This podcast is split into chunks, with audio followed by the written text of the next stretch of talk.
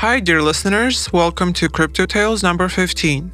Today we're going to talk about a big one. What is blockchain? So fasten your seatbelts and get ready for takeoff.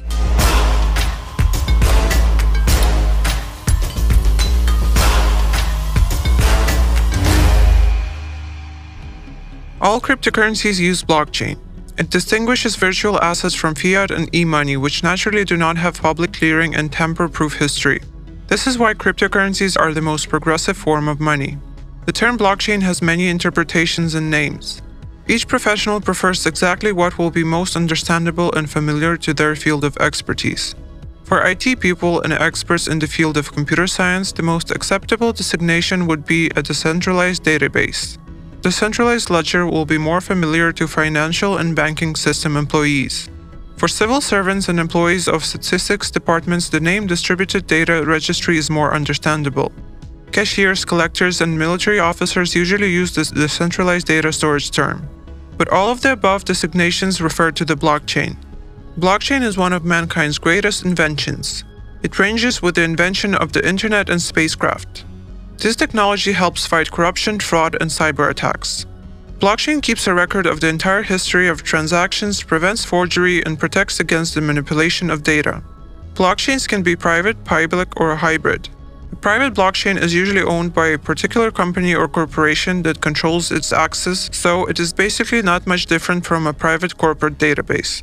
The public blockchain is open to everyone without restrictions 24 7. A hybrid blockchain format can be used by a specific guild, such as private notaries or real estate agencies, seeking ongoing access to industry specific data but not wishing to share it with third parties. This format is called the Blockchain Consortium. A blockchain consists of an infinite number of data blocks that form a continuous chain and have a link with each other.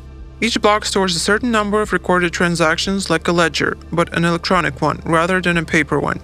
Each new block stores all the information about the previous one. This information transfer format guarantees the integrity and reliability of the data stored in the blockchain. Any attempt of unauthorized access, except for the 51% attack discussed later, to add new or modify stored data in any of the blocks will suffer a shellacking. All unauthorized changes will be cancelled due to the mechanism of automatic correction and data synchronization with neighboring blocks. That is why solutions built on blockchain technologies guarantee the reliability, immunity to changes, and integrity information, maintaining trust between all participants in electronic agreements. So, to understand blockchain better, we have to look at some of its aspects. Consensus algorithm. It is a mechanism that ensures the fair distribution of rewards and data security in a centralized environment. The algorithm establishes certain immutable rules that allow all network participants to agree on a single criterion for determining the truth, even if some participants try to cheat. In fact, the consensus algorithm is an automatic arbiter that allows those who play by the rules to earn money and leave scammers and intruders out of the game. The most common algorithms are proof of work and proof of stake. In addition to proof of work and proof of stake, blockchains use many other exotic consensus algorithms.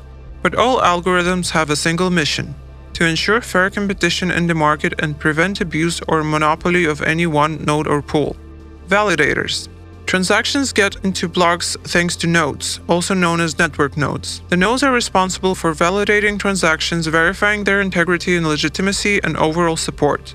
Some blockchains grant the right to create nodes to anyone with a desire and resources. In contrast, others put forward specific requirements to be eligible to become one of the validators.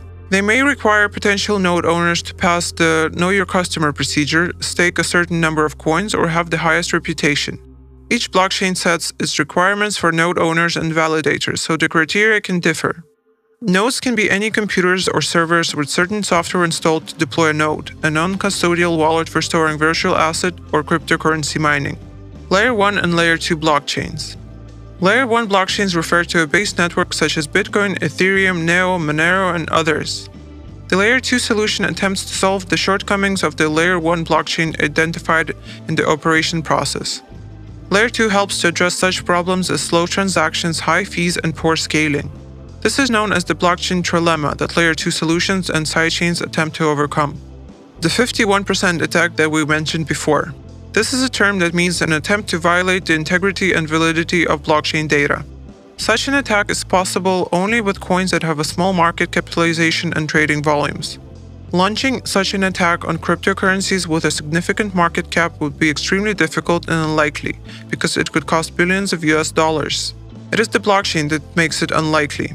To perform the 51% attack, an attacker must control at least 1% more than the rest of the network participants, which is why it was called a 51% attack. With Bitcoin, this is almost only possible if the wealthiest person like Elon Musk is interested in it. But fortunately, he's passionate about Dogecoin and good riddance. So, what are the main blockchain parameters?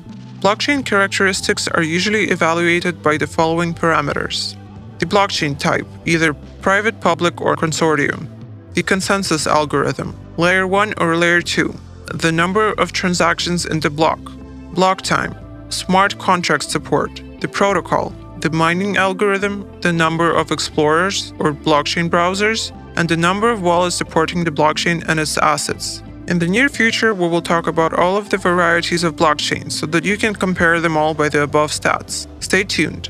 That's it for today. My name is Crypto Fairy and thanks for listening. I will see you soon.